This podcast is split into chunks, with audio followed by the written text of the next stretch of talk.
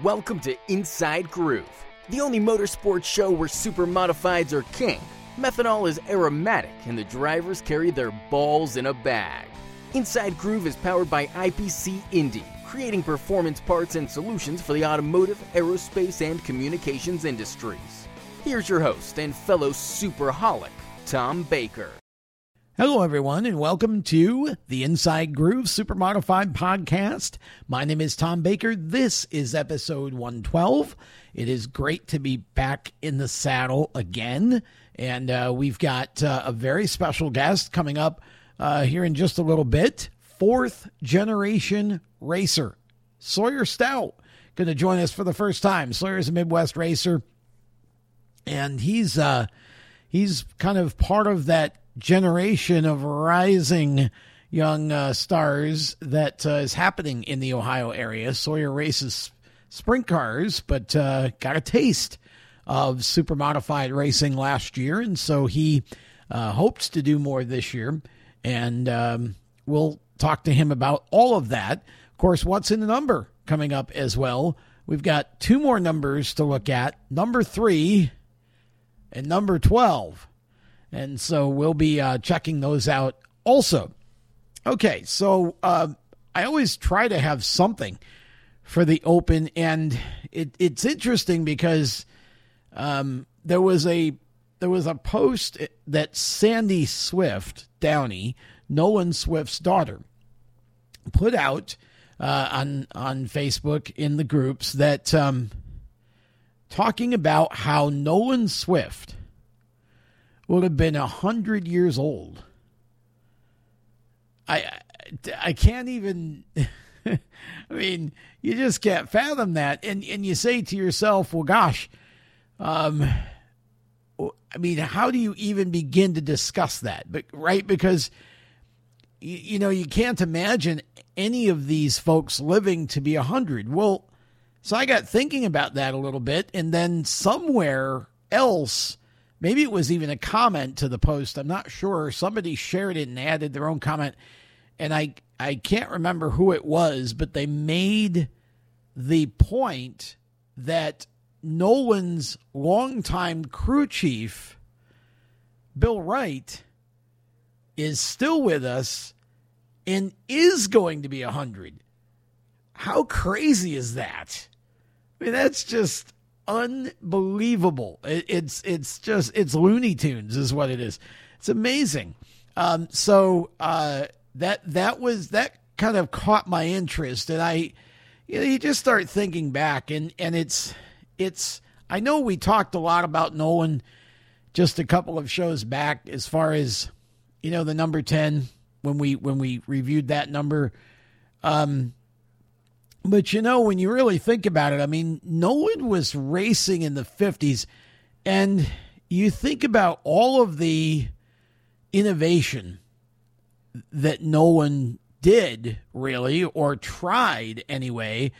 You know, back then, the division as a whole, obviously, when he started racing, they were still running the modified cars, right? They were they were basically stock cars, right? Um, and and then the supers came in, and Nolan was the first driver to take the body off his modified and try to run with the the uh, invading super modifieds. And you know, you think about the cars he built over the years. Nolan was, you know, some of them didn't. Obviously, the rear engine didn't work worth a flip, right? But back then, that's what super modifieds were that's what made super modified so amazing is that you would have somebody like Swifty or Jimmy Shampine. Jimmy, a couple of his early cars didn't work worth a flip either. Um, and, you know, there were so many examples of of cars in those days, the 60s and the 70s. Um, and, you know, obviously even into the the 80s uh, as well, I think. But I think by the 90s, there wasn't as much real innovation. I think the, you know, once you ban the the four wheel drive car and the rear engine car, um, you know, it started, you know, then you're, then the the, you know, you start every time you make a rule that says you can't do something, then you start limiting what you can do, right? So it just makes, and now there's really no innovation at all. Um, and so it's back then. I mean, if you if you were at the track in the '60s, and this probably would be a, you know, this would be a one of those moments when I wish I had Larry Trinker or somebody sitting next to me to to chime in on this, but you know, back in those days, there was so much of that because nobody really, you know, when people first started building supers, they were cut downs, and then you sort of started seeing the roadster style. But sort of within each of those categories, since so much of uh, almost, I mean, gosh, what maybe 80 or 90% of the cars, I don't know that anybody was really mass producing any, you know, any cars back in those days, maybe Bill Hite, I guess, as you got into the 70s, he had the, you know, was doing the rear engine stuff or whatever. And Todd Gibson built a lot of cars. I mean, but it wasn't, mean, there were so many different designs and people tried so many different things. And you'd see, you know, huge tail sections. You'd see so many different styles of, of, uh, nose cones, um, you know, noses. Um, different cages, motor in a different place, driver area in a different place. You know, of course, and obviously, um, you had your four wheel drive cars, and it was it was kind of a wild west if you think about it. And so, thinking about Nolan, I don't know that Nolan necessarily gets name checked as a great innovator, and only because, again, I feel like, you know, when you talk about the rear engine car, here's here's what I feel like kind of made him and hurt him at the same time in a different way. So in it, I don't remember what year. I think it was maybe sixty seven or eight when he had when he built the rear engine car. Maybe it was sixty eight. He built the rear engine car.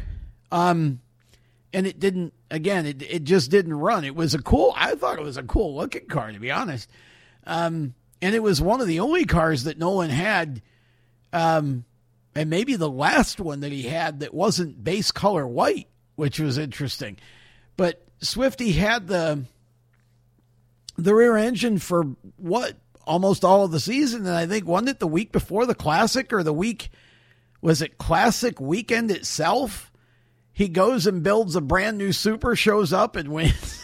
I mean, it's just, you know, it's so, I think everybody kind of gets so caught up at, at how amazing it was that he showed up with a brand new super for the classic and won that, you know, that you sort of, you forget a little bit about, you know, the swing and the miss that the rear engine car was, right?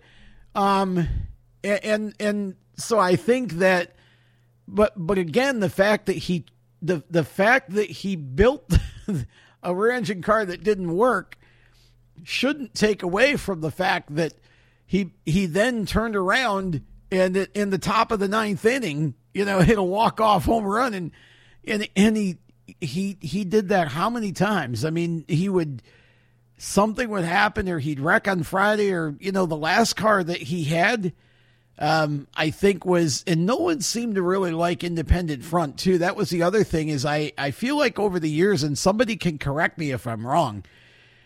Um, but I feel like over the years, Nolan, almost every car he built was built as an independent front. And I feel like he just, you know, he, he was sort of determined that that was going to work. Now, I guess on some of the cars, maybe it did. And then, you know, that last car he had, very last one, that uh, ended up in Ron Gapsky's hands. Um, you know, I, I mean, again, that car, he brought it out in what would it be, 76, I guess, right? Man, I mean, it didn't, it didn't run at all. So then all of a sudden, he makes the car longer a little bit, I think, over the winter of that year, goes to Fulton and wins a 100 lap feature. in you know in 77 and I think he had another top finish too there at least one more. He would the the car just worked really good with a wing after that. Um and but it, it just still it was better but it still wasn't competitive to win at Oswego and mind you in 77 we were still I mean Jimmy's offset was sitting there but he didn't run it till about halfway through the season. So basically, no one was competing against other eight inch offsets still. And, you know, just the thing just didn't quite get there. And then we get the 11th hour again over Classic Weekend. Um, he didn't time trial in, I don't think. And so they go and they stretch the car some more, and he shows up on Sunday and I think he won both his heat and his semi. This was, I think, it was before the Bud Light B main, right? Won his heat and semi, and then went out and, and just drove to a seventh place finish. The classic, which I know wasn't a win, but um, it kind of was in a way because that car just it again they made it work, and you know Nolan came out in '78 and and and and then had the um had the motor blow on Port City Day. I think it was that race, and uh, that was it. And and so I I feel like it so so much. Nolan was a I think was a, a better builder and a and a bigger innovator, and he wasn't afraid to try something really different. But it, it's so I just feel like he doesn't always get name checked necessarily for the for his skills as a as a car builder, but all his cars um, most of his cars were fast, but then, you know, again, he wasn't afraid to try something different. And um, I feel like I don't exactly know what Nolan was trying for with the last car. Um, it it certainly was a different looking car. It seemed like it was wider than the normal Super. Um, you know, and and uh, it was different for for a Swift car. Um, so I I'm not sure exactly what you know what the thinking was, but um, man, he just Nolan certainly was. He was the he, he was the guy who built the track. You know, he was the guy who, um, as far as drivers, he was the the the star. You know, and so you know, I've always said, you know, Swifty built it, Jimmy renovated it, and then uh, you know, and then everybody. Uh, then you had your guys like Bentley that took turns living in it and and you know and um, kind of modernizing it as they went, right? And so um, no one it's hard to really I think what was what Sandy wanted was people to just kind of you know talk about him and whatever and I I was going to write something in there and then I thought, you know what, I'm just going to do it here. Um Nolan was just amazing, and I'm I've always been so thankful, and I've said it before that um, I got to see him. I started in '73, so I got to see him when he was still c- competitive enough to win, and and there was still, you know, he was still a, a threat, um, and you know, got to to meet him and interact with him a little bit. Um, you know, I, I, again, he was.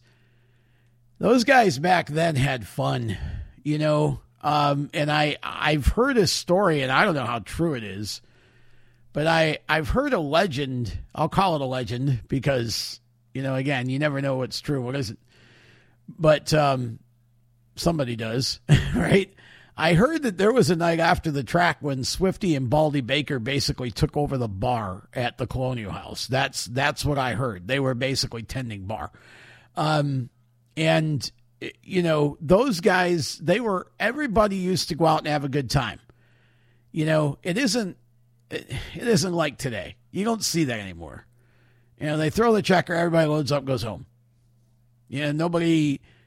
It, it's just such a different atmosphere, different time. Those guys were all, you know, buddies, and you know they may they may squabble with each other, you know, during the race night or whatever. But man, afterward they were all going out and having a good time, you know, and and uh, so. Um, but I, I heard that once about Nolan and Baldy, and of course we, you know, I we we know. I mean, Baldy, Baldy and his Budweiser were celebrated, right? Um, you know, uh, and and and you know those guys just they they just knew how to have fun. So, um, hundred years old he would have been, and the fact that Billy Wright is going to be hundred this year is just amazing. And and I I pray that uh, I I pray that that he's still with us for the birthday, you know, and, and he makes it to the century mark because that's that's amazing. Um, and so um, there you go. So thinking about Nolan for sure, always do. I mean, I I just I I still honestly don't think Nolan, you know, when it comes to from the Oswego Speedway itself, I still don't think Nolan ever got the kind of tribute that he deserved. I mean, you know, I it should be the Nolan Swift grandstand in the front. You know, at least part of it.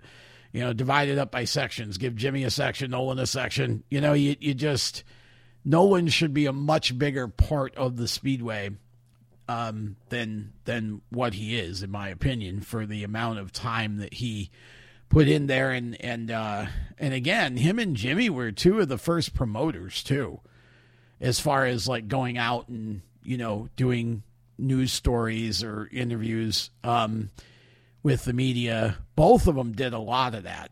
And um, and their rivalry was entirely it was kind of like Dale Earnhardt Jeff Gordon. Their rivalry was entirely um, I don't want to say entirely, but those two knew what they were doing. They understood the role they played. They understood what that does for the fans and, and for the track, and they they played it up. They just did, and they were great friends.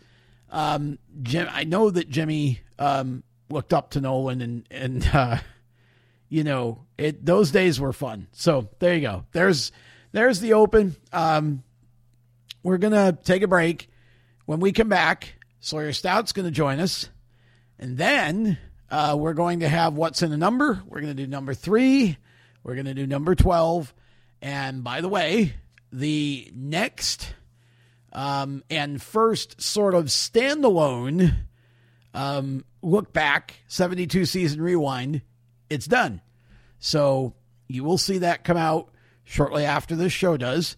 And uh, that's, as we talked about last time, that's going to be kind of uh, the fair is is you know those those season rewinds. Um, don't know if I can get one a week, but we're gonna try. Um, but um, you're gonna see those much more frequently as we go forward into the year more, and um, the show. Uh, the shows obviously will continue to come, but that segment's just going to get broken out. And then as we can get a few minutes of Camden's time when he has it um, to keep up with news, we'll we'll make that a separate segment as well. So we're going to take a break, and Sawyer Stout will be joining us next here on Inside Groove. Stay with us. Experience the age-old Irish hospitality at LeGroff's Pub and Grill, Oswego's premier local spot to grab a cold one and cheer on your favorite sports teams. Stop in for an ice cold beer alongside some exceptional pub fare. Burgers, wings, chicken sandwiches, Philly cheesesteaks, soups, and more. You want it They've got it served up with more than 40 years of awesome customer service. Have a friendly game of darts against players from across the world. That's right, players from across the world. Where else in Oswego can you go to play darts against somebody from across the world? That's crazy. Watch the games on their eight big screen TVs or just relax at Oswego's neighborhood bar and grill, LeGroff's Pub 187 East 10th Street in Oswego. Check them out on legroffs.com. Welcome back to The Groove. Episode 112 continues. Time for our featured guest, and it's always fun when we can kind of get out of the Oswego bubble and interview someone from a different part of super modified land, and in this case, um, a fourth generation uh, racer, at least in terms of being involved in the sport. We uh, welcome for the first time to the Inside Groove podcast Sawyer Stout. And uh, Sawyer is with us, 18 years old, and got his first taste of big block super modifieds last year, both um, in the family car for, for a night and then also uh, with the Lasecki team, and we'll talk about all that. But uh, first of all, let's start from the very beginning. Sawyer, welcome to the program. It is great to have you on. And let's talk first about your your family history. Um, you said earlier your great grandfather was involved in the sport way back in the day. Tell us, kind of give us a little bit of the family tree here. We I think everybody knows about your dad and super modified racing and even um, your grandpa, but um, I don't think any any of it. Too many people know that uh, there was a great grandpa involved here. Yeah, um, to my knowledge, yeah, he was a big stock, stock car racer, and and uh, I don't remember too much. Um, I never got to talk to him. Uh, I don't really we never really talked about way back when. Uh, most okay. of my memories are from my grandfather with uh, he had drag cars and then stock cars and then midgets is what I mostly remember and relate them to. Uh, and then obviously my dad with the supers, uh, the late models, ASA cars. He had a sprint car.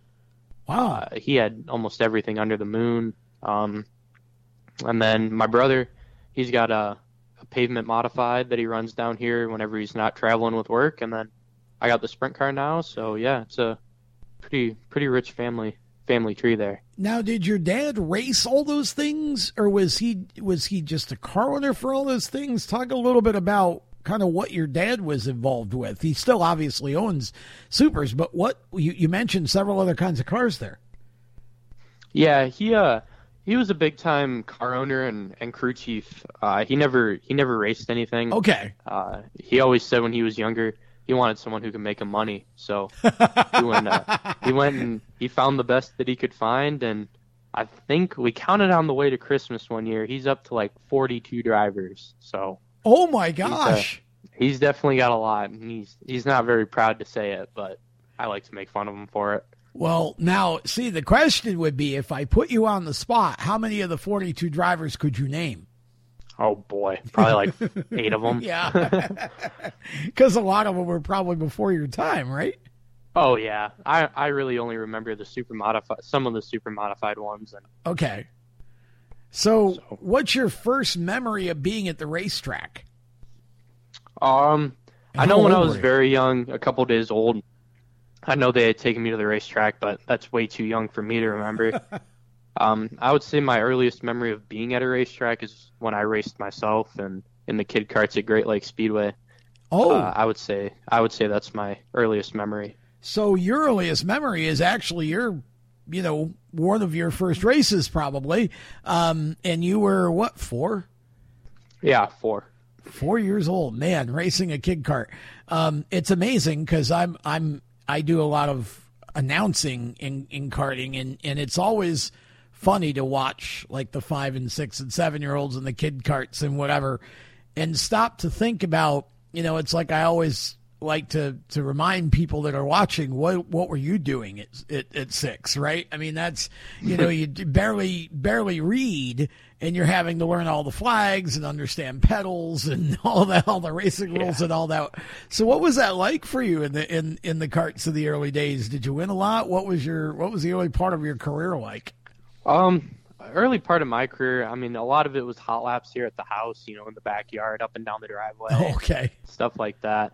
But I didn't, I didn't run very many races uh, in the kid kart. Um, I ran probably four or five a year, and only did it for one or two years. So it wasn't very many. Ah, okay. So you went from carts to what? You said quarter midgets? Yeah, quarter midgets was that because somebody decided you sh- should have a cage and seatbelts, or what was the what was the reason for that transition? Oh yeah, my mom was a very big advocate for safety, and and uh, she didn't like the whole no cage, no seatbelt idea. So, well, fortunately, uh, may, hopefully she didn't see the Chili Bowl the one night this year. Uh, you know, realizing you can fall out of a caged car, just you know, it, it, it's all, the, yeah. the seatbelts don't work. Um, you know, it's um, that's that that was crazy, and thankfully uh, he was okay. But what? Uh, so what do you remember about your quarter midget days? Where'd you race those? Did you go touring nationally, or did you kind of stay local? We were more of a local a local team. Um, we ran a lot of indoor stuff during the winter because it didn't conflict with. Oh, that's the, fun. The summer super modified stuff. Okay. Um, so mostly uh, the Buckeye Indoor Nationals. Um, we ran a couple shows at Toledo outdoors. Um, very rarely would run Sandusky. I know my brother raced a lot more there in the quarter midget than I did. Okay. Uh, we raced at Fremont on Sundays at the pavement track, and that was kind of about it. Did you have a do you have a moment from your quarter midget career that's kind of the moment you remember? Do you have a favorite race, maybe a race you won or something cool that happened? Uh, I got I got two. I got like a good and a bad one. I remember, so you know, growing up, grew up with JJ Hennis and, and Casey J all the and Yeah. we were around each other all the time. Um, but one of my like favorite memories back in the day was in Red Rookie. Uh, it was like JJ's first or second race, and uh, I lapped him, and Oh. I forever will hold that against him. no matter where we go, you know, I know now we race supers and sprint cars together. And we're constantly with each other, but I will never let him let that go. Well, it's So. it's funny because one of one the very first time that my brother and I ever got in go karts was at a track near our house, and and um, he was four years younger than me. I don't even remember how old we were, but I do remember the day that it happened because he ended up lapping me like three times. Like, but it it you know I was always he he he didn't have any fear, and and you know and even to this day he you know he's a he's a motorcyclist. And not that he doesn't respect the bike but just to say that that he always had that he didn't he didn't have that. I, I was I had to sort of figure it all out first I I didn't you know I was more the the the methodical let's gain on it a little so it didn't take me too long to realize I could run those things flat out but but it was fu- it was just funny to remember and I I'll never forget that um that day so don't feel bad because I and JJ shouldn't feel bad because um, I got lapped three times at a fun kart track. So, um, but uh, you know that's kind of how that went. But um, yeah, so you you went from you you ran quarter midgets for a while, and then did you go straight from the quarter midget into the front wheel drive car? Yeah, so there was about like a in between the senior Honda days to heavy Honda, there was about a three or four year break. Oh, okay. Um, it was just it turned into one of those things where I didn't think I wanted to do it, but uh, with my brother still racing it, it kind of convinced me otherwise. So then we built another car, went and raced indoors with it, and Okay. Tried to get some more seat time. And then it was like another two year break up until I got into the big cars with the front wheel drives and stuff like Oh, that. Yeah. okay. So you were quite a bit older by the time you got into the full size car, which at least helps to explain the quick success you had because I remember that you basically won like your first three races in the car, didn't you? yeah, yeah, 15 years old. 15, that's right. Yeah, time goes quick. So what was, I mean, what was that like to just sort of show up with a big car and go out and win three in a row like that? I'm sure that wasn't something you necessarily planned on when you started this thing. Yeah, um, it was it was kind of cool back at the shop because you know my brother had a couple of those front wheel drives that he would run, and he would constantly, whenever he was home, he would go race his car, Okay. and you know if he didn't break, he was winning. You know, so I think he, the year before, he had won three or so races. So when I got when I got this car, I, I looked at him, and of course, brother competition. I looked at him, I said, "I'm gonna beat you." He goes, "What do you mean?" I said, "I'm gonna I'm gonna get more wins than you have." And no, you no, you won't. And I'm like, all right, here we go. So we went up and we showed up with that car, and it was it was a pretty pretty quick thing. So well, it that- uh it kind of sucked. He was in Kansas when I won my first race, so talking on the front stretch with the microphone, I started to tear up a little bit because he didn't get to see it, but it was it was definitely kind of cool. That is cool. I'm sure that he was proud of you and and still is. Um, did did he get to see any of your other wins though? Yeah, uh, I think one or two more he got to see, and then we went once we were kind of more familiar with the car. We went to Lorain, um, and we were like second quick all day. And in the feature, the shifter broke, so we ended up in like the way wrong gear, and it was it was bad. I was all bummed out because I thought we had a shot at winning, and went back to Lorain one or two more one more time, and finished third. Okay, Um, racing for the lead, I got passed, and not bad. yeah. So, now, how long did you race that car? How many years? Just a couple, right? one. Oh, just one. Okay. Yeah. And w- Yeah. then what? What? What? I think the sprint car was next, wasn't it?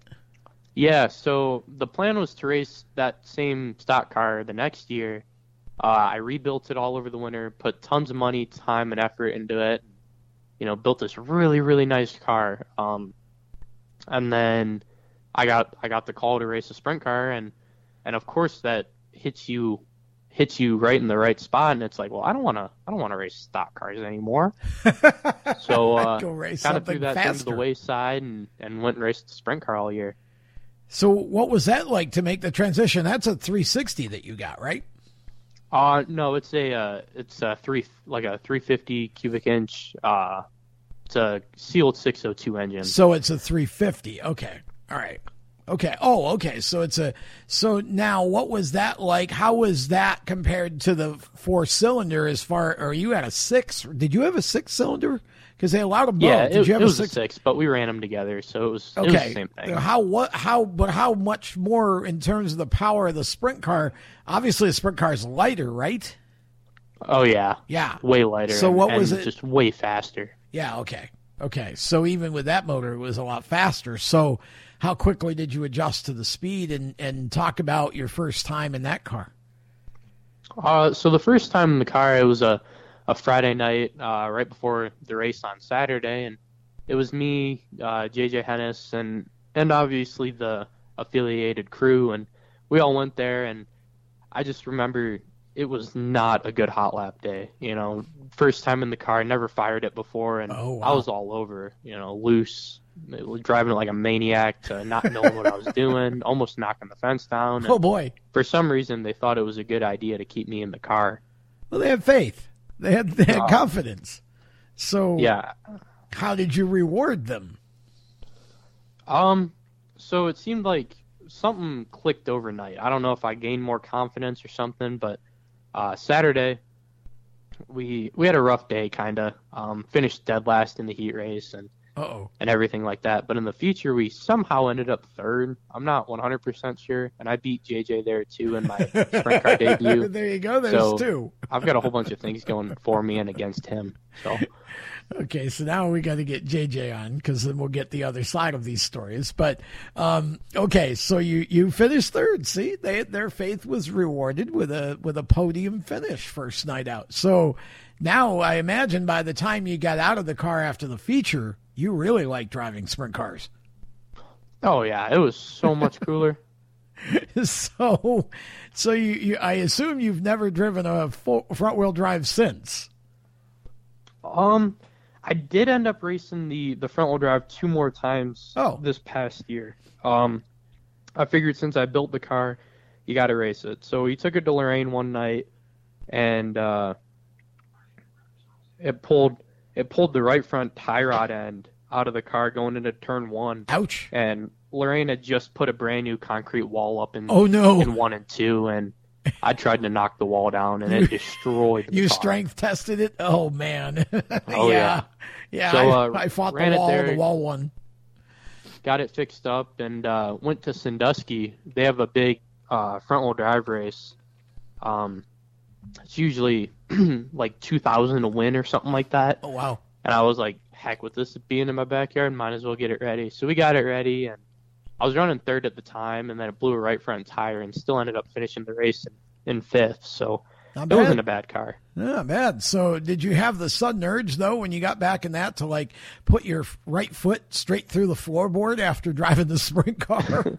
Well, that's what I had talked to my dad about. I'm like, hey, man, this thing just doesn't go. And he's like, it's not going to. And I couldn't get it through my head that we're down half the horsepower and we're double the weight. Yeah, yeah. It's yeah. You're you you. The, I always you know I always like to liken that sort of thing to the difference between driving a Cadillac down the highway at 100 miles an hour and then driving a Ford Focus down the highway at 100 miles an hour. You feel the speed a lot more in the Focus, right? Because yeah. it's so much lighter and more nimble and whatever.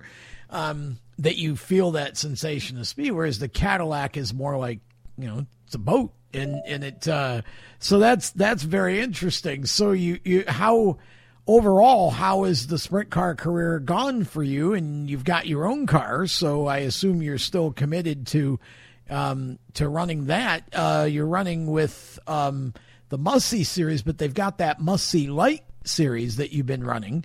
Um, how's all that gone?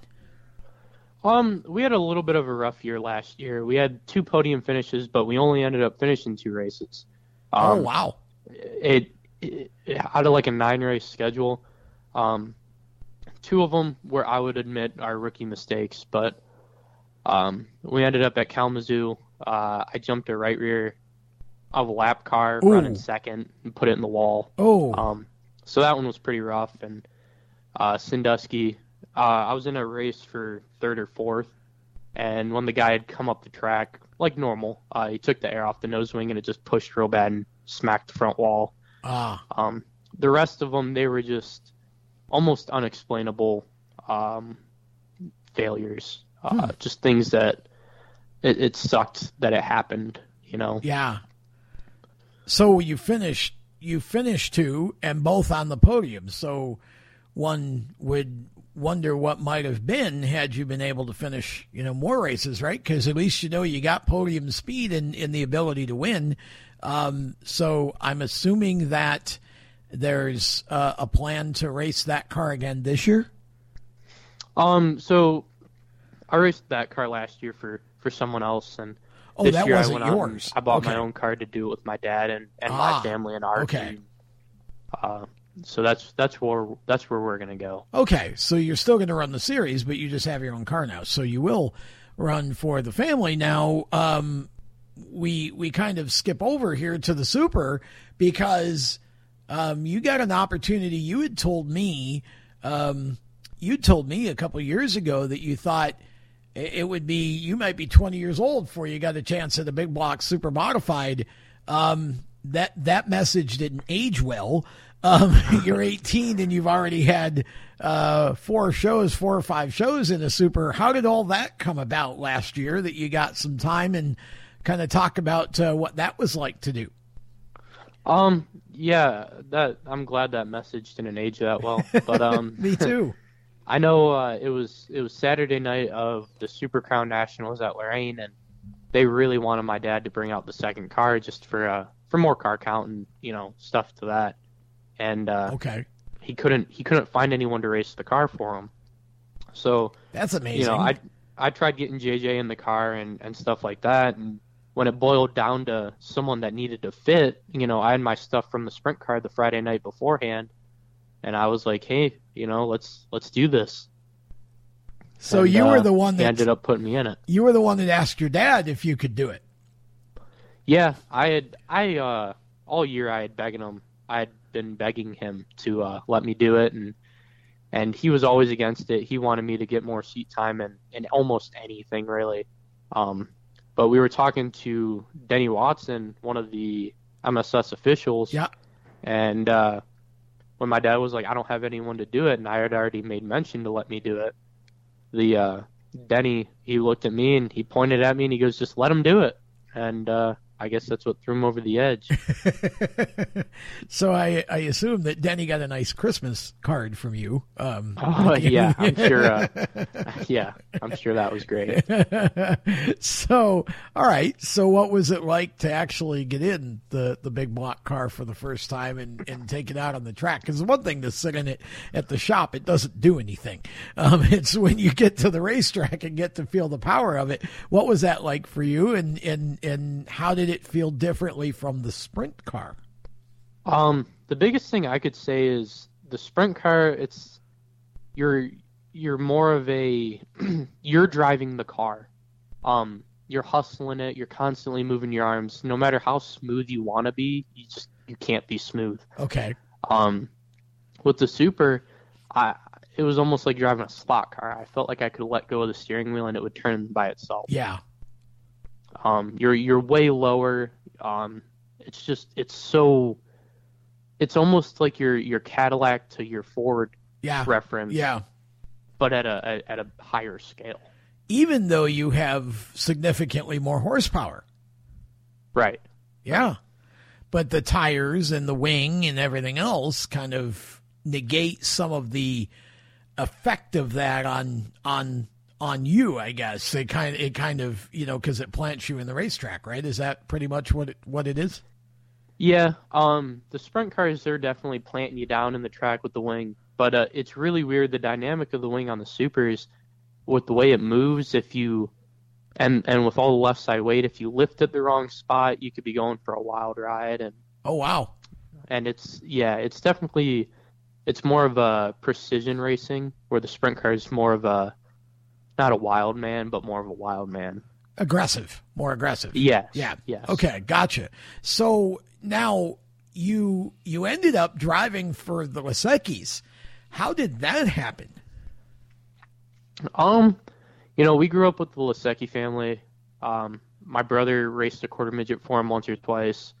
Oh, Um, cool. but my dad, he had always helped them out, you know, and it, it was kind of like a, a mutual a mutual thing. And um, I guess after them watching me race the 19 car, they saw that I had car control and they were confident enough in, in letting me start and park and, and run a couple laps with their car. Okay, so you did that. Um, what four times last year? You were in that car. Yeah, I'd say around four. Okay, so um, so now you you obviously bought a sprint car to run. So does that mean that you're not going to race the super? Is there just not an opportunity to race the super? Talk about because I know I'm sure that everybody who knows you and knows your family would love to see you in a car. So at what point does that happen, or or doesn't it? Um, definitely growing up around the supers, it it puts this it puts the idea of racing one up on a pedestal and, and nothing can touch it. Sure. Um, so the the idea is to be in the super. That's where I want to be. You know, it it it puts the sprint car to shame almost when you when you race it. Um, but it seems like this year I'm not real sure what the game plan is. I know with this ISMA and MSS merge, it kind of put a damper on all local shows. Um, that that definitely makes it harder for a a younger rookie driver to be able to get seat time and, learn without going into these big national shows. You know, at, at 18 years old, it's probably not the best idea to be throwing a, a rookie on on Oswego and telling them to figure it out. You know? We won't tell that to Tyler Thompson Oh yeah, he's uh he's or Chase Locke. yeah he's Or Ryan he's definitely a, a hot shoe there. Yeah. Yeah, they. I mean, and I get it, right? Like I understand where you're coming from, but it seems like nowadays, you know, younger and younger. Um, I remember Bobby Santos coming in as a 16 year old and racing a classic, and it's just amazing to see someone that young with all that horsepower and see them handle it well. Um, so kind of interesting that you're saying maybe I'm not quite there yet. Um, so, has there been any talk at all of you getting into a super this year, or are we we just running the sprint car and um, you know hoping for an opportunity at some point with with the big block? Um, there's definitely been talks about getting into a to a car and and um, it just seems like with the way the schedule is this year, it might make it a little bit more difficult. Um, I definitely like to try and convince my dad to put me back in the family car. You know, once we can get the engine back from the engine builder and and at least run High Miler and Lorain and try and get some more laps under my belt and stuff to that effect.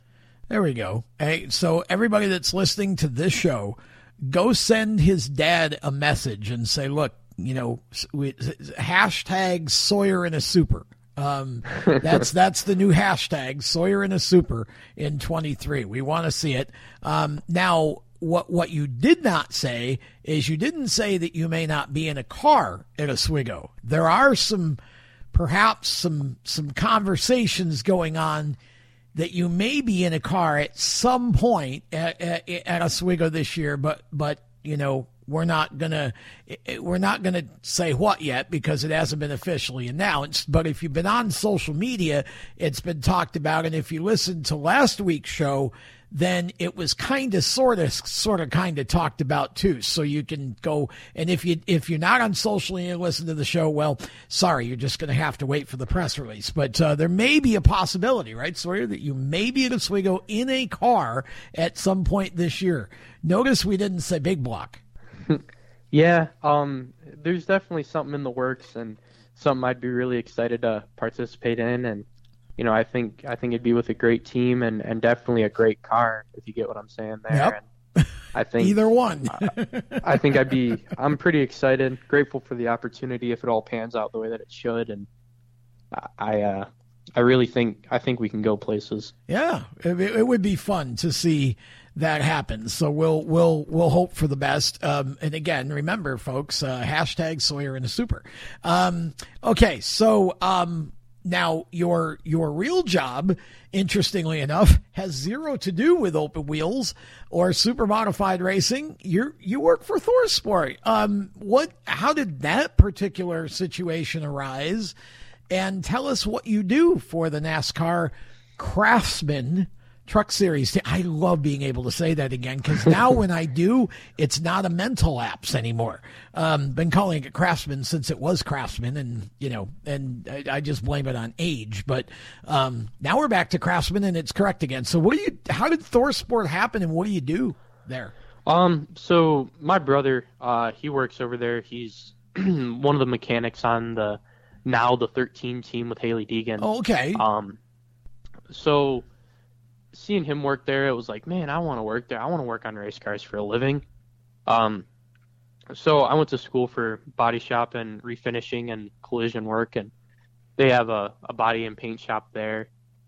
Uh, my brother's boss, Rich Lushes, the uh, the crew chief for Hailie Deegan, Uh-huh. uh, he had seen some of the stuff that I painted, and and I made a joke once or twice about working there. And one time uh, over the summer, uh, I just quit my one job, and I was unemployed, but I was okay with it. I didn't I didn't want to work. Um, and uh, he texts me and he goes, "Hey, you know, what's your employment status?" And I'm like, "Unemployed." And uh, you said maybe. yeah, and uh, he said, "All right, just make sure you answer your phone here in a little while." And it was about it was within the week. Uh, the body shop manager called me and and asked if I wanted to start working there, and I had about a one minute interview over the phone, and uh, I was there that next Monday. So you suddenly had this urge to work again. Um, yeah, I mean, it was definitely a job when I needed it, and it's uh, it's treated me well since. I bet. What's it What's it like to work for a NASCAR team? And and it's even cooler that it's right basically in your your backyard in in Sandusky. What's it like to to work for for the Thorsons? I've always heard Duke and Rhonda are great people to work with. Um, yeah, it's it's nice to work there. Um, the wow factor, uh, it kind of it definitely settles and it turns into a you know this is my job. I got to be here every day. Sure, You know, yeah. It turns into one of those, but um, it's definitely still cool to sit there and and to look at and be like, ah, wow, I work for a NASCAR team. You know, it's just it's kind of cool. Championship winning NASCAR team, I might add, right? Because Oh, that is that is yeah, correct. Yeah, which not everybody can say that. And, um, you know, you got a good lineup this year, so definitely another championship is is very possible for you in the truck series. So that's that's got to be cool. Um, what else does Sawyer enjoy doing when he's not uh, doing something in racing? Which seems like mostly that's what you're doing between work and your hobby. Oh yeah, and uh, you know, whenever I'm not racing, it's we're at home, we're working on the race cars, or um, a lot of the times we'll we'll go out to Boss, which is in Cleveland. It's an indoor electric go kart track. I go there with my friends. And Oh, nice. we hang out there, and um, you know, if we're not doing that, then we're at home playing iRacing together. So it's uh, it it seems like that's all my life revolves around anymore. which isn't a bad thing. It's a great sport, very family oriented, and uh, especially in the piece of it that you happen to uh, fall into with uh, with the supers, um, it's just it's it's amazingly multi generational. It seems like even more so than other forms of racing, at least that I know of. Um, and so that's got to be awesome. Now, okay, so we're running the sprint car this year, and hopefully, if everybody, um, again, hashtag Sawyer in a Super. Um, it maybe you'll get some starts, but uh, what is your? I mean, do you have any aspirations at all beyond, say, super modified racing? I, I, you've actually had a chance to work for a truck team, so I mean, do you have any thoughts at all of maybe taking this farther if an opportunity ever arose? Um, that would definitely be cool. Um, I don't know, you know, the realistic part of that. I don't know if that would ever be able to happen. Um, anymore, it seems like a money game. Um, and money is what I do not have. Right. Um, so um, it would definitely be cool to be able to do racing for a living, but it seems a little far fetched for right now. So, do you have a driver that you kind of pattern yourself after, or that you kind of emulate? I mean, you've grown up around so many amazing racers. Um, and now, of course, being at ThorSport, you got all those, and you're in the kind of the NASCAR world too. So, do you have a do you have a driver that's kind of your favorite that you you tend to sort of pattern yourself after? Or no. Um, down here, more at a at a local level of knowing them, I would definitely say either Trent Stephens or DJ Shullick. You know, I grew up with them, and they've been such a big part of my life. It seems like growing up, you know, I've known Trent for for 15 years now, and I'm only 18. So it's, it's yeah, uh, I've known him ever since I could think. Yeah, and, uh, really. You know, so he's a big part, and DJ obviously with him being back and forth, but you know, there's there's rich family history there, and um, you know, so that's that's very cool. Um, more of a, a bigger level. Um, I like Christopher Bell. He's one of my favorite drivers. Okay. Um, so yeah, I would say I would say those guys. Well, he just uh, just started a sprint car team, so uh, you know, I mean, hey, you start winning some uh, start winning some must see light races, and who knows what could happen, right? of course, you'd have to change surfaces, but um, Gavin Bochelle racing for uh, for Chris right now, and Gavin's a 14 year old from down here, 13 year old that is just absolutely amazing. Uh, Yeah. kid is supremely talented. So, um, but okay, so um, how can if people want to follow you or get to know you better social media wise, uh, where do they do it? Um, so all I really have right now is just a, a normal Facebook page and a normal Instagram page. Okay. Um, you know, I don't have the the big fancy uh, commercial pages yet. I didn't think I was fancy enough to have one of those, but maybe it might be time to start one up. And Yeah, we're trying to see how that goes. That's the whole point of this show. See, in the Sawyer and the Super thing, we're trying to build your brand here. So, yeah, just uh, cooperate with us here, son.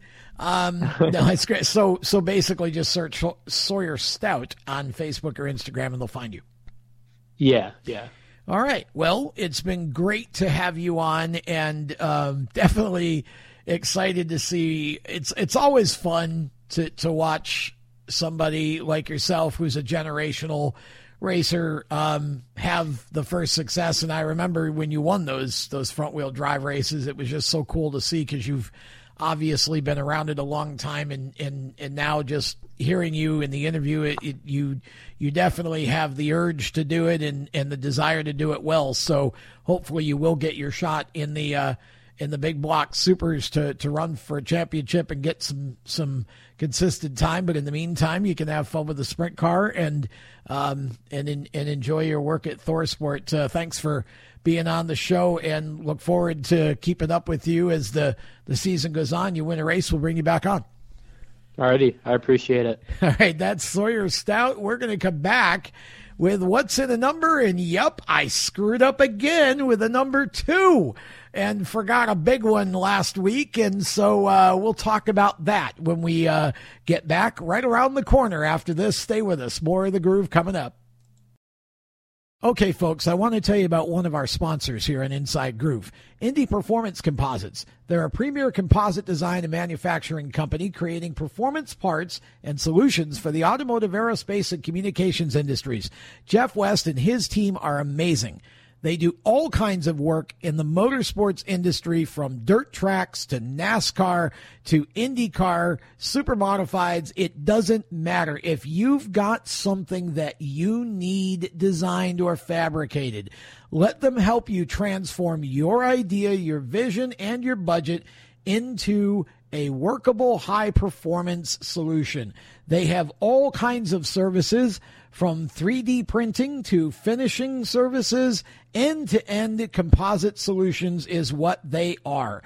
Check them out, ipcindy.com or indyperformancecompositesinc.com and tell them that the folks from Inside Groove sent you. Welcome back to the show as we get into our final segment. This is What's in a Number. Now, as seems to happen so often lately, um, I messed up again last week. We we did the number two, and again, you just I just know because um, the brain takes more frequent naps than it used to, and you know sometimes just in the spur of the moment, it just doesn't give you total recall. And so I missed, and I, and this is surprising to me because actually it was uh, this would have been an early miss rather than a 90s or an early 2000s miss. Um, I missed Dean Hoag in driving in the number two, and so um, the Dean is is certainly worth some conversation, right? So Dean started, of course, you know, his father Dutch is a legend in New York State racing, Northeast racing, mostly for modifieds. I think, right? He did uh, drive a super uh, a few times for the Turner brothers, and actually had that that last 78 that they had running pretty well until um, in the short time that he drove it, but then I think he had some sort of surgery or something and had to get out of it. So um, it was too bad because it would have been interesting to see if he'd had more time in the car to see what he could have done. But uh, Dean raced modifieds for a number of years as a young man before he uh, decided to go super modified racing. And when he did decide to go super modified racing, he did it by purchasing one of the best cars up there. He bought Kempton Dates offset car at the end of the 78 season. So 1979 was his um, his first time and I I remember for whatever reason I remember the Port City race that year. Now again, you're you're you're talking about sort of a storybook deal in a sense because there were back to back features. There were two features that weekend. I think maybe, um, I want to say that maybe the race the week before might have been rained out, so it set up a Saturday Sunday doubleheader kind of thing. But regardless of how it happened, um, there was a doubleheader, and Dave Shullick came in from Ohio with a Jim Bodner car and ended up winning the Saturday portion. And then on Sunday, um, the Port City race was one of those attrition races, right? Um, if I remember right, I think that was the race where Jimmy Shampine and Doug Heveron got into a tangle, and Jimmy ended up on top of Doug and caught fire. Or Doug uh, was it? No, Doug was on top of Jimmy, I think. Um, but um, and and I think Doug pulled him out of the car, pretty sure. Um, and and so it was one of those races. Everybody fell out. And so, you know, and, and, and you started to, you know, the, the fuel concerns and whatever. Um, at one point, I want to say that Jerry Buskey was up contending for the win. And I think he might have actually ended up second. But in that race, Dean was a driver that, again, that was running. He was only his, I don't know, second or third time in the car, excuse me. But Dean had a really good run in that car, and uh, I think he felt. I think I don't know if he ran out of fuel, but he didn't finish.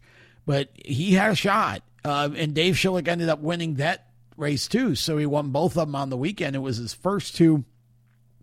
Those were his first two wins at Oswego, but it was pretty evident that Dean was going to be he was going to be a good racer, and did very well in '79 with the Dates car, and then um, sold that to well he I I think he might have started the 1980 season with it, and but then, um, unbeknownst to many people, um, he commissioned Maynard Troyer to build him a car. Now, this was toward the end of Troyer's career. And um, at least I want to say this was 80. It might have been 81. Again, sometimes the years com- compress, but I think it was 1980. Um, he he brought it. Maynard builds this. I mean, this car. It was one of the most beautiful pieces of, of craftsmanship I've ever seen in a super modified pit area. Drop dead gorgeous. Had the the you know the the um, long. It was sort of a, a the roll cage was I feel like set way back. It was like the front end was very long, and um, man, that thing was gorgeous. Maynard finished.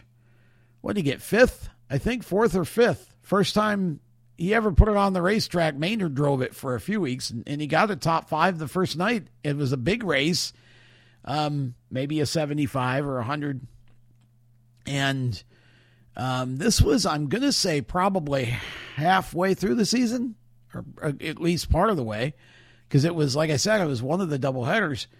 And boy, Maynard just, holy cow, um, incredible. It just, it, and it was a beautiful piece. So finally, after a few weeks, Dean gets in it, and, um, and he runs really well. I mean, he he he did a great job with the car and was running really well in the classic. Had a terrible gotten it wasn't his fault, I don't think. Just got involved in a pileup. Had a terrible crash with the car. And then that's when that's when the head scratching began for those of us who are in the stands. The car comes out next year and it's still the same car except it's it's got this snowplow front end on the end of it. Like I'm not sure what that was, but it it it was one of those things. It's like slowly the car went from being the most beautiful super to not the most beautiful super. And and that sort of started this trend of Hoag cars that were um not very aesthetic. We'll just put it like that. Um to the point where, you know, the one became known as the ugly duckling and he had several of those. Um, he, uh, I don't know. I, I, Dean's Dean's uh, mind worked a little differently, I guess. We had, remember the banana boat car that he had, the the thing that looked like a banana split, uh, something you get a banana split in. Um, that there were just a number of those, and and you know he, for whatever reason, he he was. I don't know if he was just trying to be outside the box or whatever, but um, he had the one car that I think was a show car, if I'm not mistaken, but I, I could be wrong about that. But it, it was kind of made to look like the Shampine 89, I think. And that's the one he won his only feature win in. Um, he was a really good racer. I just feel like he wasn't necessarily, or he didn't make the best choices as far as building cars because he had a number of cars that just didn't run very well. Um, but he was a really good racer.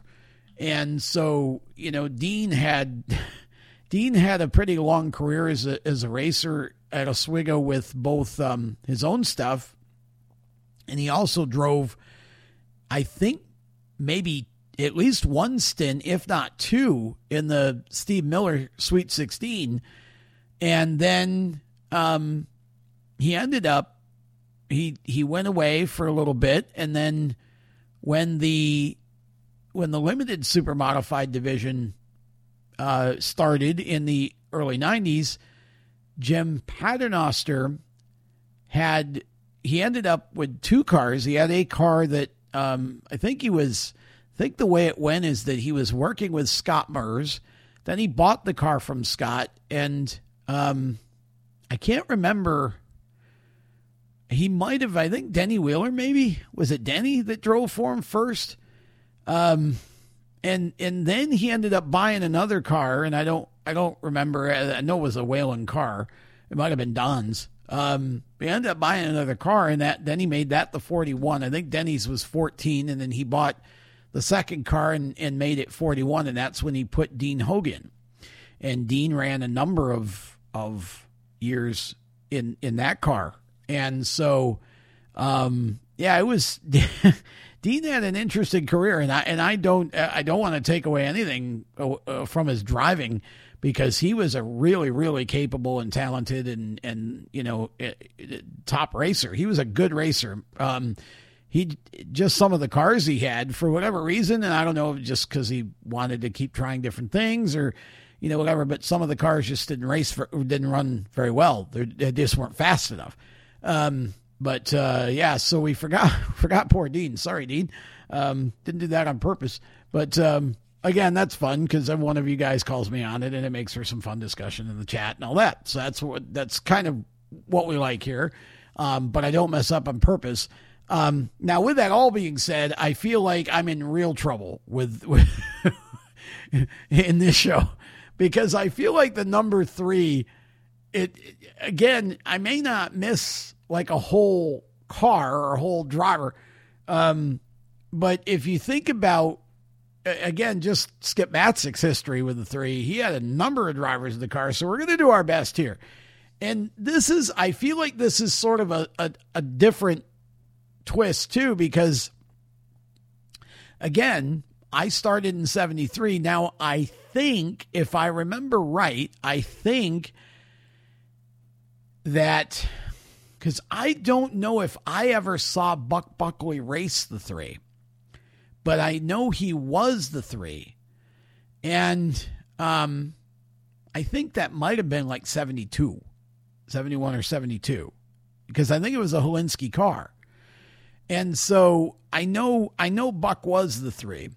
Now again in 73 and and, and I I refuse to give myself an asterisk for anything I miss in 73 because I've got enough of the programs that I keep reading that I should know even though I was only 5 you know when it when it was all going on in the moment.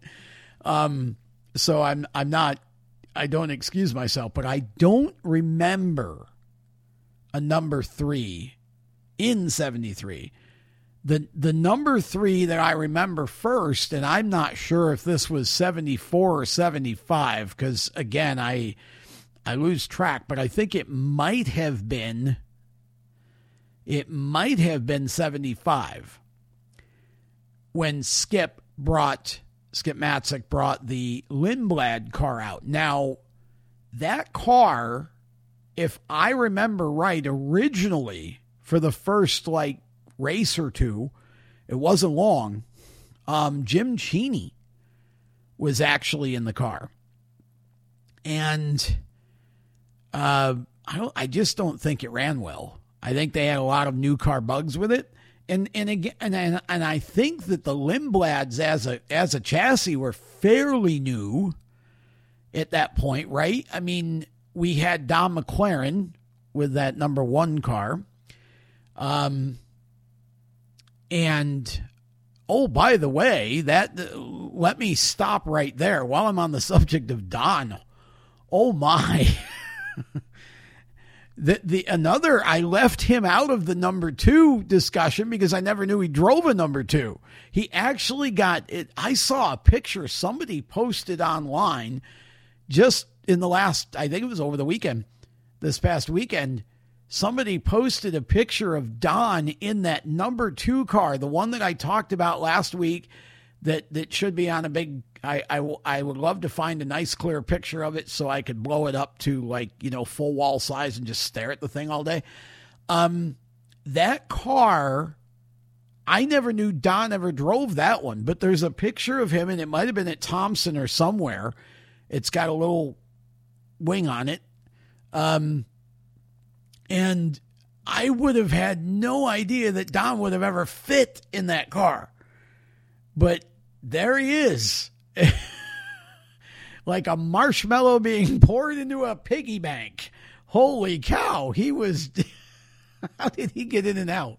It was so I never knew that. So that was really cool. I love when that happens because again, back then, you know, it it people you never knew it was going to be a what car sometimes and there were cars and skip matzek's we're going to go back now to skip um, that car was an example of a car that had a number of different drivers sometimes more than one in a season um, you know, and and and and those were fun days when that would happen. So, um, so anyways, back to the back to the three car. I believe that when Skip brought his Lindblad out, I think that was fairly new technology then. Um, I think Denny had his, had one, and Denny Wheeler and Don Nelson Powell had one, and I don't know who might have had one up in New England that we don't know about, but um, I think Skip was one of the first, real early on, and it just didn't seem like it handled very well, and so um, I don't know if Jim Cheney chose to leave or you know mutual decision or whatever, but um, at any rate, I believe that it went from Jim Cheney to Jim Gray, and there and and I I that's an interesting now. Um, actually, no, it couldn't have been Jim. So, uh, if it was, then it must have been seventy four because Jim drove the double zero in 75 for Ken Reese. So uh, maybe Armin Holly was before Jim the first time, but I thought Jim was the next driver after Jim Cheney. So he was, it was either, it was either Jim Gray next or it might have been Armin Holly next. But the, that car would show flashes of of speed, but it, it just didn't seem like it quite ever got got consistent without the wing. Again, it was a car that I know Armin won at Fulton one night with it, and I think the motor blew up at the finish line. It must have been a Junior Johnson motor, um, um, or overheated, one or one or another. But um, it, you know, it just the Lindblad cars. Don McLaren was the only one to ever win a feature with one of the Oswego. At least you know, without a wing. I know Ben Seitz had one, and I think did he win an ISMA show at Oswego at one point with that car, maybe? But without a wing, uh, um, none of the Lindblad cars ever won. So uh, it was either Armin, then Jim Gray after Jim Cheney had his brief start in it, um, or it was Jim Gray, then Armin, and I, I think Jim and Armin kind of swapped back and forth a little bit.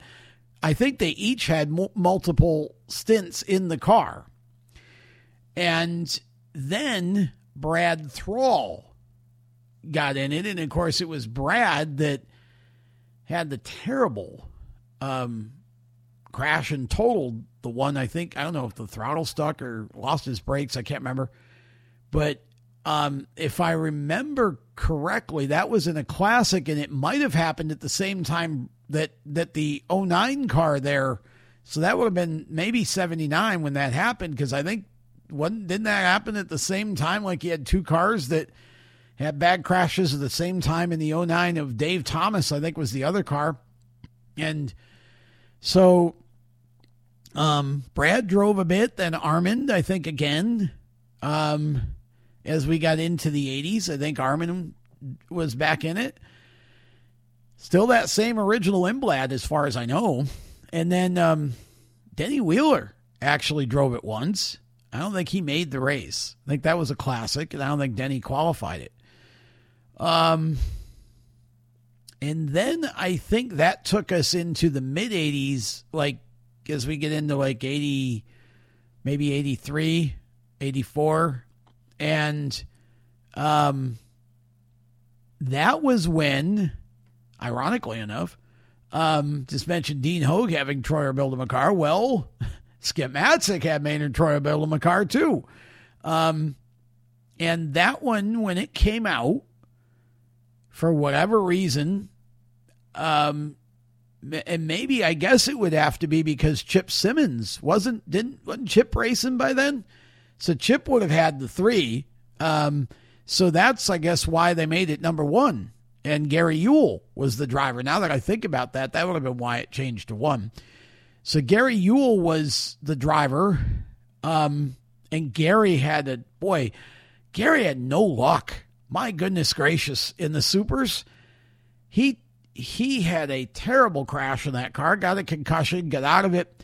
They put it back together, and um, actually, when they put it back together, they put the three back on it, and I again I'm I'm trying to figure out how that would have happened. Anyways, it it became the three, and um, Dave Shullick drove it in the '84 Classic, so that would have been '84 uh, when they when they built the car. Because I don't think um, I think it went from being the one at you know earlier that year. I think Gary crashed it hard, and then they made it the three, and Dave Shullick drove it, and then in I don't know I'm trying to think in 85 um oh 85 would have been the year that Richie ran the car. That was oh my goodness. For those of you who don't know what I'm about to talk about here or didn't see this or haven't seen it go to YouTube. It's on there. It's it, it, it, just just type in Richie Evans super modified heat win.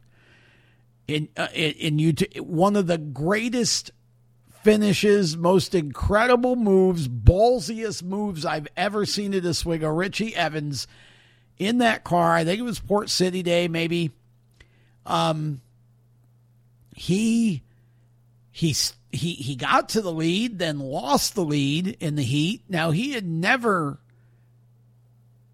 one time had he driven us. Uh, wait a minute. No, he had driven a couple times. Richie had. It, it, we talked about the race at Thompson with Richie and Swift's car when he just blew the field into the weeds. Never having driven a super before in a in a race. Um, and then that was in '75, right? And then he um he had he had bought um what what, what would it have been 77 he bought uh, he and uh, his car owner bought the bought out the the Rainer Town team that Ronnie Wallace was driving for the, so they he got he ended up with the championship super that Ronnie won the title with in 75 and then um, raced it once or twice at Star never ran it again and Ronnie bought it back in 79. Well, Richie, now we fast forward back to 85. Richie climbs in Skip Matzek's car, and oh, goodness. He went out, he had the lead in the heat, then lost it, and then um, he was running third.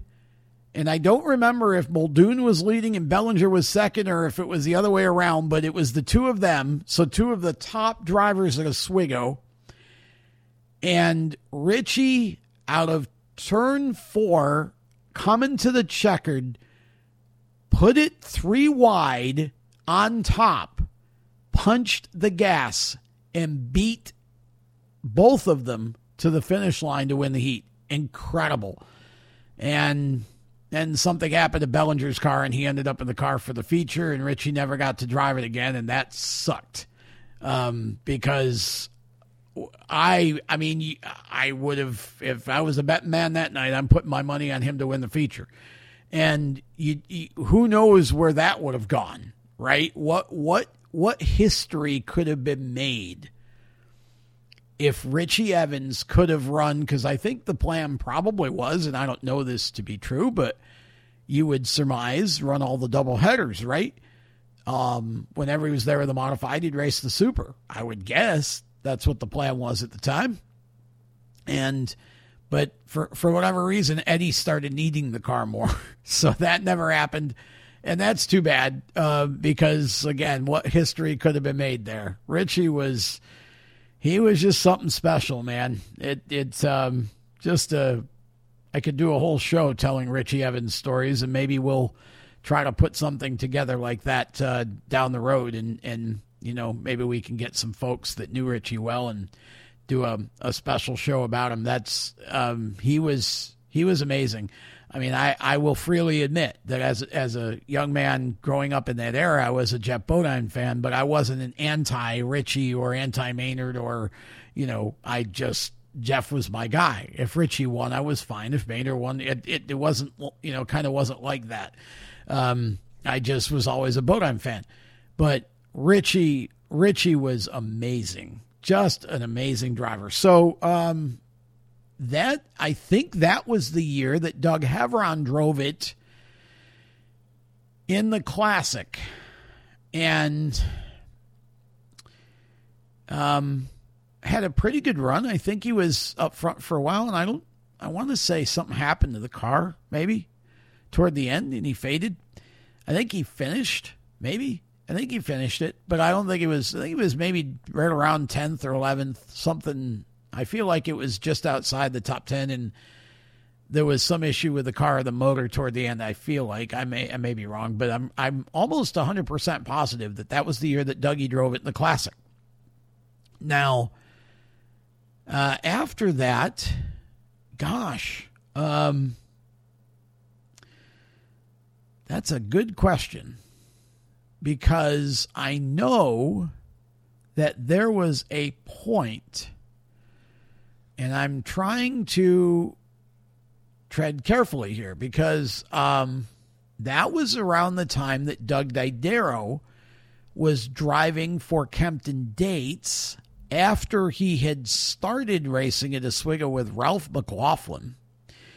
Doug started driving for Kempton Dates, and I think that might have been 85 as well. So then there was a, let me think here. Um, because either Doug started driving it after that, um, and then Randy Ritzkis drove it, or I feel like maybe Randy, perhaps. When did Randy even know? He wouldn't have even been in Oswego yet. Um, hmm. So maybe Didero did run for him a little bit in 86, maybe 87 in there. Because I don't think Randy, I'm trying to think when Randy would have started, but I don't think he was because he, he, drove his own car first before he he started at Oswego in his own car. That was, and that would have been to like eighty eight or eighty nine. So it must have. I think maybe it was Didero because I can't remember who else would have driven that car. I know Doug Heveron didn't stay in it. Um, that was just a classic deal, I believe. And so I'm not sure what would have been in 86 for Skip. Um, but Doug, uh, I think maybe Doug early on, perhaps, um, took a took a, a, a trip in it, and somebody is gonna somebody will know and will correct me on this, and that's fine. But um, then they're they're so who would have been? Good gosh, did Skip take maybe take some time off and didn't race? Maybe, um, or as much. But then um, eventually, I know Ritzkis drove for him and they had the um, they still had the Troyer car at first. Um, gosh, when did? Because I feel like it was what year did Doug drive? Heveron came back, but I don't think it was '86, was it? I think Doug was still running the modifieds back then. I don't think he drove for Skip until like 1990 or something, did he? Um, because I don't think I think he was gone from Oswego for a little bit as far as the supers went, and he came back and ran in eighty. I think he was gone in eighty six, came back in eighty seven, and that's when Doug drove for Mazer, Heveron. So I'm trying to think what happened to the three or who would have been in the three, and I feel like maybe Didero was in it, and then for where did but where would Doug have gone? Oh, oh, that so I think he was, and then I think he went and drove for Kenny, Ken, not Kenny Williamson, for um, Don Ramage, didn't he, in the later '80s? So maybe he went into the three for a year or two, and then went over to Don. Um, golly, and then Ritzkis took over. I think. I think maybe at that point it was it was Randy, or maybe Heveron drove first. Could be because um, I think it was like 90 or 91 when Doug got in the three. And he just, again, I think, I don't know if, you know, for whatever reason, it, they just didn't run all that well. Definitely not up to either of their standards, right? And then, um, then there was so, so I guess, but gosh, I don't know. Because Randy, um, I know that Randy, they had a new car for him, and I don't, I'm trying to remember what car that was. if they built it themselves or or what it was, but I know there was a car there was a car that they had that Randy drove that wasn't the Troyer. It was after the Troyer. And Randy had been driving the Troyer, and then there was a car that wasn't the Troyer, so either they built it or they bought it or whatever. Um, because I remember that Scotty Martell drove the Troyer car in a classic one year. Um, I think they made it 14 for him. And he drove it, and he may have been the last one to, to drive it.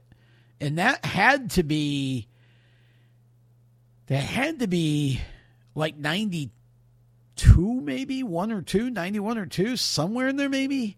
This is where my brain gets fuzzy when I try to start really recalling the 90s. So so I think what then what happened is I think it was wasn't it what year did Doug was it 94 that Doug Didero came back to him and um I'm not sure cuz cuz then they Doug built the two the two cars that were the red cars um those were I think Doug Didero built those. They were I get I think it was because he had been down here in North Carolina by then, I believe, and I think he built those two. Um and that's when he came out and I think he that was the beginning of what turned into the sort of the Didero Muldoon period where those two, not exclusively, but th- they were doing a lot of the winning, and and um and and that was it, that was pretty intense.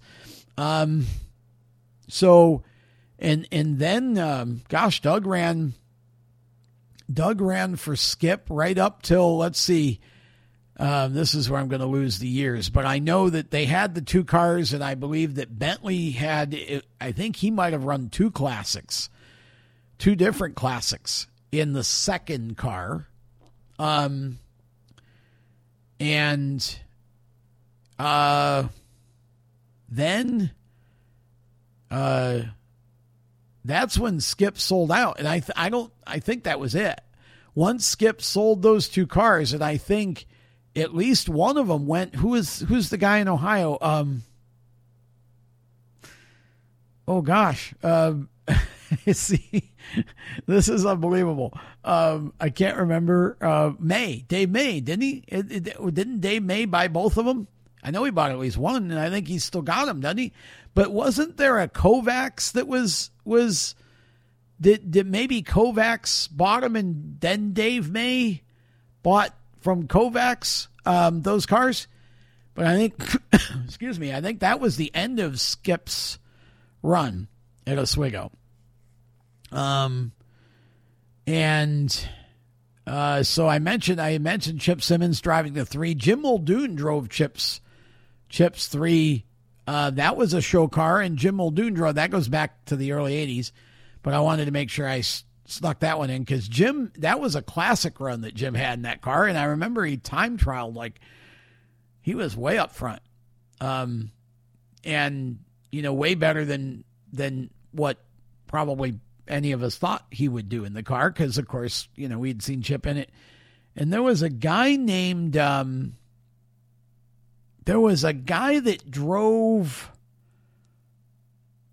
Oh man, who was he, there was a guy that drove Chip's car one time, the blue number three, one time.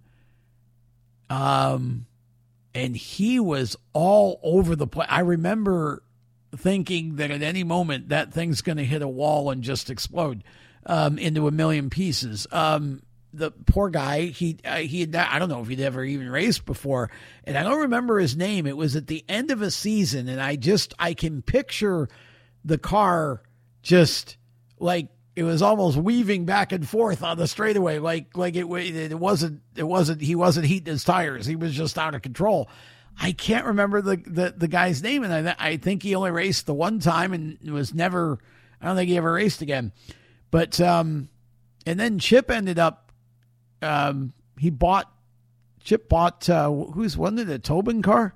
Maybe the offset Tobin car because that became the '84, right? The '84 lumber car. Excuse me. So I think that was, um, yeah, that's what happened there. Um, and and so that was the end of Skip's run.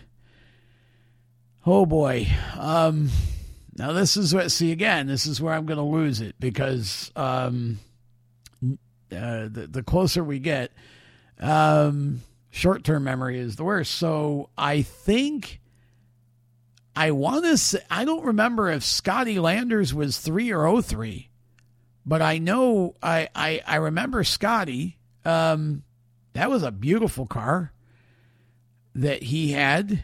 Um, and that was, he was the one that, didn't he, wasn't he the one that lost the cage, lost the roll cage? Um, I think it was Joe Oxby, wasn't it? Wasn't it Landers that they were, they, again, it was just a pile up. It wasn't like anybody was but somehow Hawksby like caught the, the cage of the Landers car and it and it tore, it literally pulled the cage off the car. Um and uh, I don't remember if that was three or oh three. Um but uh, I remember I do remember Scotty racing and I think he was a number three. Um oh boy. Um I think that was, I think that was it, uh, for the threes in that that time. Um, and now I know there's going to be a number three currently, and I'm going to get roasted because my brain's not let me think of who it would be. Um, I mean, it ended up Didero. Didero came back as the three. Um, with this the car that Camden now has, Camden Proud now has, that was the three for a while. So I don't think there is a three currently. Um, I think Didero's comeback in the three car was was the next time there was a three. So I think that went for a little while without um, a a regular number three, but there's some real interesting history there. Like I said, Skip Matzek was um, boy, he was he not only was he a a really intelligent guy when it came to cars, but he, you know, he was, he and Lois were, um, what's the word I want to use? Um, just, you know, I, I want to say like ambassadors, but that's not the right word, but they were sort of, they were around Oswego for a long time and super modifieds for a long, long time. And, um, and really, again, so much success at the end with Didero um, after so much frustration earlier on with a lot of the cars that, that they had that just, again, didn't necessarily run well, or when they did, you know, something broke. I mean, Yule was running, Gary Yule ran, he was doing well with, with the car when it was number one at that point, and he was amazing. Um, as a driver. Gary Gary could race dirt, he could race modifieds, and um, but he just he had the crash, and then um, I think it was probably was positive with Shullick because when he I think he finished second to Bentley in '84 in the Classic with it, but they had made it number three again, and um, and Yule ended up there was a later I think after that, he came back with that black 56 Troyer car that was, again, just stunning. When Maynard Troyer built a car, it was almost too pretty to race. I mean, that 56 was a beautiful race car, but again, um, Gary destroyed that thing and hurt himself again, I think. And um, that was it. He didn't race supers anymore. It was too bad because I, I really Gary was fun to watch, and of course, you know who would ever forget the roof dance, you know that he did on the modified when he won the the modified 200 um, in '83, and of course, you know leave it to Eddie Bellinger to copy it right when you know when he won in the super the next day. Um, you know you can't dance on the roll cage, so he danced on the back end of the car, but um, just. Uh, again the, the, the things you remember. But yeah, Skip Matzek had a very colorful career, and the number three was that was um, I would say honestly at Oswego, um, you equate the three with Doug Didero, but you have to also equate it with Skip because although in the last few years of Doug's career, he built the cars and and John Coloca was was the owner, but Doug was the builder and driver. But but you know, Skip. I think it was it was that combination of Doug and Skip that that um, really made Doug Didero's career, and kind of you know that was um, the years with Skip were the blast off for Doug Didero. Although he showed pretty quickly back, although he goes all the way back when when he was in the uh, the the 48 for Ralph. He started in the older car that Ralph had, which was an old show car from the 70s. It was, I think they made it 47 and and Doug drove that for a little bit, and then ended up driving the newer show car that Ralph had, which was they called it the B. Remember, it was black and yellow, and you could see Doug's talent even in that car. And then he got in Date's car and ran really well in that, and he had a hard crash. And I think Kemp, if I remember the story that Kemp told correctly, I think Kemp was was um, afraid that that Doug had kind of gotten you know a little nervous after the crash and um, I think what Kemp said is something to the effect of, you know, I should have been more patient with him, you know, and um, it, you know, it it just it was just amazing, right? So um, I would say it was it was it was it was Ralph and Kemp who certainly launched Doug's super modified career, but when he got hooked up with with Matzek, that's that's really when it when it happened. So um, you know, it it was um, it's fun to think about some of those days. But Skip's another one of those car owners that, you know, super modified racing would not have been the same. The history, not not just because of the success that he had, but you know, again, giving so many drivers an opportunity and and even you know Jim Gray didn't win anything I don't think in the car but um again that was a that was a really interesting choice uh, for for him and Skip to get together because other than Jim winning that one race in the Reese car, you know, uh, he he it wasn't like he had a resume of winning, right? So you go you, you go from Jim Cheney to Jim Gray, or maybe it was Jim Cheney to Armand Holly to Jim Gray, but even Armand was a driver that was really successful, right? Not so much at Oswego, but certainly elsewhere. And um, so I think it was pretty, honestly, I think it was pretty amazing that, that Jim, that Skip gave Jim Gray an opportunity to get in the car. And, um, and Jim was such a good engineer. Um, you know, and again, sometimes you can, sometimes as an engineer, you know, you, you, Jim was another one that, that just, um, and we'll get eventually get to Jim when we get to 31, um, down the roadways, but Jim was, was another one of those driver, another one of those guys that, that, um, you know, he was always trying to innovate something. And that it all didn't, some of it didn't work well, but that's okay because that's what, that's what it was then and that's what made it special is is you know who can build a better mousetrap and who can build something really different and make it go right? And and uh, you know who's going to show up with what? So you know we had jim on an earlier show and i i need to to go back to that and, and that's worth a replay because um you know it's fascinating story. I mean jim you know jim had a long career and it was he's just one of the nicest people you'd ever know so it was good that he's a part of Skip's history there um, in in the three cars. So there you go. Um, there's the three. Now we spent 43 minutes on the three. The 12 doesn't have as much history, I don't believe. Uh, and again, I'm probably going to get wrecked here, but here we go with the 12 because I think we can do this pretty quickly. When I first started going, Claire Trierweller.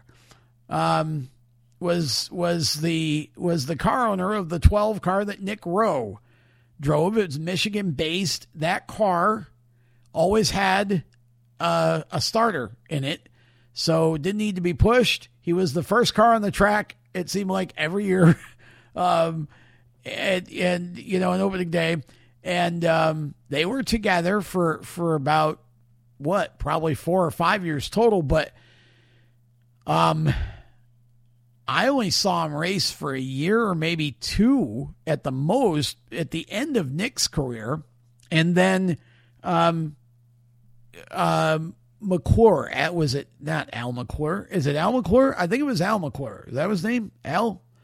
There was a McClure that took over. I think it was Al, right? Um, that took over. Um, might not have been Al. I don't feel like Al's right. Anyways, his name was McClure, took over for a year or two, and then Nick's son George got in the car. Nick Rowe's son George Rowe. They had, they had a new car by then, and that car was red. And um, Nick or uh, George raced it. Um, a Bill McClure, I think, was the name. Now that I'm thinking about it, I think it was Bill McClure.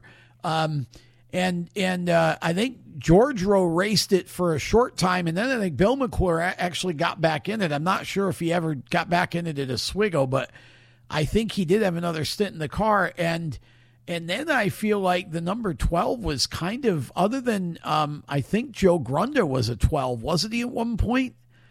Do I not remember that? I think it was. I think it was. I think Joe Grunder had a twelve at one point, um, and um, and and then uh, I feel like there was a pretty big gap in that number until Johnny Teresi pulled it out of thin air. He had was that a Graves? I think it was a Graves car, wasn't it? An early earlier Graves, and that car was yellow and red. I loved it. And I remember Pat Abold getting in it one night. He drove it pretty quickly, and I think he ended up having a wreck with it.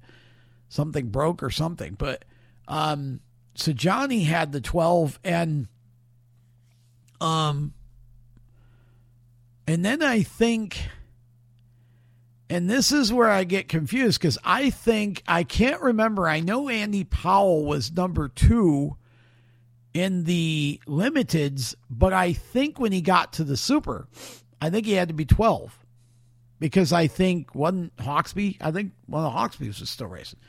So I think Andy was a 12. And I don't I don't remember any other 12s between in in that, you know, those those that period of time. Um and again, this is where I'm going to get cuz there may be a 12 that runs now and I'm again my brain is not letting me um be current here, but um but yeah, there there's not as much. I don't think there's as much history with the 12, and and, and I would equate if if again if you're going to kind of associate the 12 um, with with a certain driver or car or whatever, it would have to be I think Nick Rowe, um, because he certainly you know was probably the most recognizable, and they were there for you know a number of years. That that's not a really super common number, I don't think, at least at Oswego with the supers. There there may have been some other numbers down, you know, at New England or Ohio at 12, but I just don't remember, you know, too many of those at Oswego.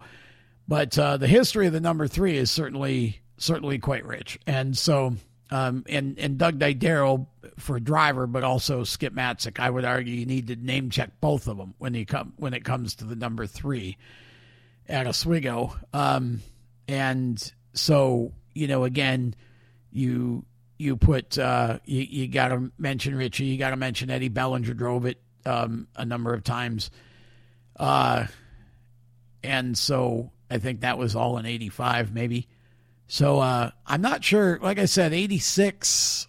I feel like Didero drove for him early and then drove for Don Ramage afterward, but uh, that's where I'm not. So maybe somebody can can um, we, maybe we can straighten out like 86 to you know 86 to 88 or so or whatever that period um, after 85 um, and you know before because like i said i believe that doug Heveron i think it was 90 or 91 when he got in the troyer car and um, and i know ritzkis had you know, time in that and a different car that I, again maybe they built themselves or maybe it was I can't remember um, who would have built the car, but um, yeah. So there you go. That uh, that was that was fun. I, I again I may be missing one or two, but um, that's that's the fun that we have with this. So uh, three and twelve are now done.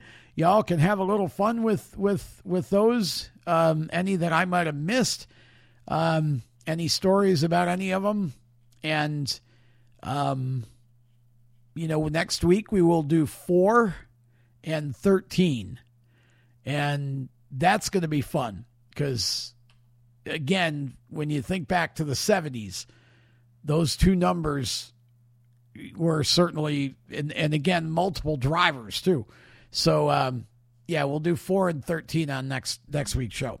So, hope you've enjoyed this, um, and I hope that you enjoy when it when it comes by the uh, the seventy two season rewind. Um, forgot what actual week we were in when I recorded it, but um, what uh, week of the season. But uh, it's still early. We're very early in the seventy two season, so we're going to try to crank you know more of those out more frequently as I can now that we're doing them as standalones. And lots of news I know has happened, so we're going to try to see if uh, maybe we can get Cam uh, and and do a news segment as well. And that will not be part of a big show. It will just we'll just put it out. Cam and I can record it.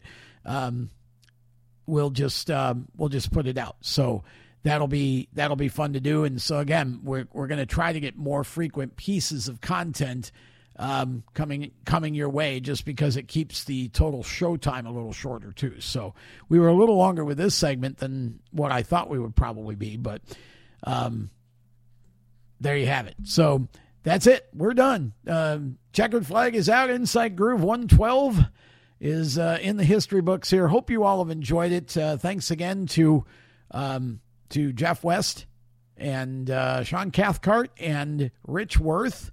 Um, and all three uh, companies, of course, JNS Paving and LaGroff's Pub and Skip's Fish Fry uh, Food Truck, which we will talk about through the year, and um, course Jeff West and IPC Indies. So thank you to all of them for their support. Thanks to all of you who listen. Please share the show, and uh, look forward to talking to you. If you've not subscribed to the magazine, by the way, please do. Um, more super modified coverage coming in March, and we're going to, you know, throughout the year. And our community is going to open. We got a definite date now. Um, I'm just sticking content in there, and I and I've got a big cart weekend of racing that we're going to put some more content in. We're going to open it on the, I think it's the 15th on a Friday of February. I think it, I think it would be the 15th, um, or whatever that maybe the 10th, but it's a week from this Friday, whatever date that is. I think it's the 10th we're going to open the subscriber community. And we have got some really awesome stuff planned, um, as in giveaways, winning not when it opens, but shortly after. So we're working on that. Um, so again, there's going to be a real good reason to subscribe because you're going to have a chance to do a lot of fun things or win a lot of fun things. Um, so it's not just the magazine, you'll get the community as well. All right. That's it. I'm done. I want this segment to be under an hour, and I'm still eight minutes shy. So thank you all for um, being uh, Inside Groove supporters. And I hope you all have a great week. And we'll talk to you on the next Inside Groove. Until then, I'm Tom Baker. Thanks for listening. So long and God bless. You've been listening to Inside Groove, powered by IPC Indy creating performance parts and solutions for the automotive, aerospace, and communications industries. Find them on the web at www.ipcindy.com. Inside Groove is a Race Chaser Media production. For more exciting and passionate motorsport content, follow Race Chaser Media on Facebook, Instagram, Twitter, and YouTube and visit racechasermedia.com. The opinions expressed by our guests are their own and do not necessarily reflect those of the staff, management, affiliate, or marketing partners of Race Chaser Media. No part of this show may be reproduced in any manner without the expressed written consent of Race Chaser Media. Thank you for listening.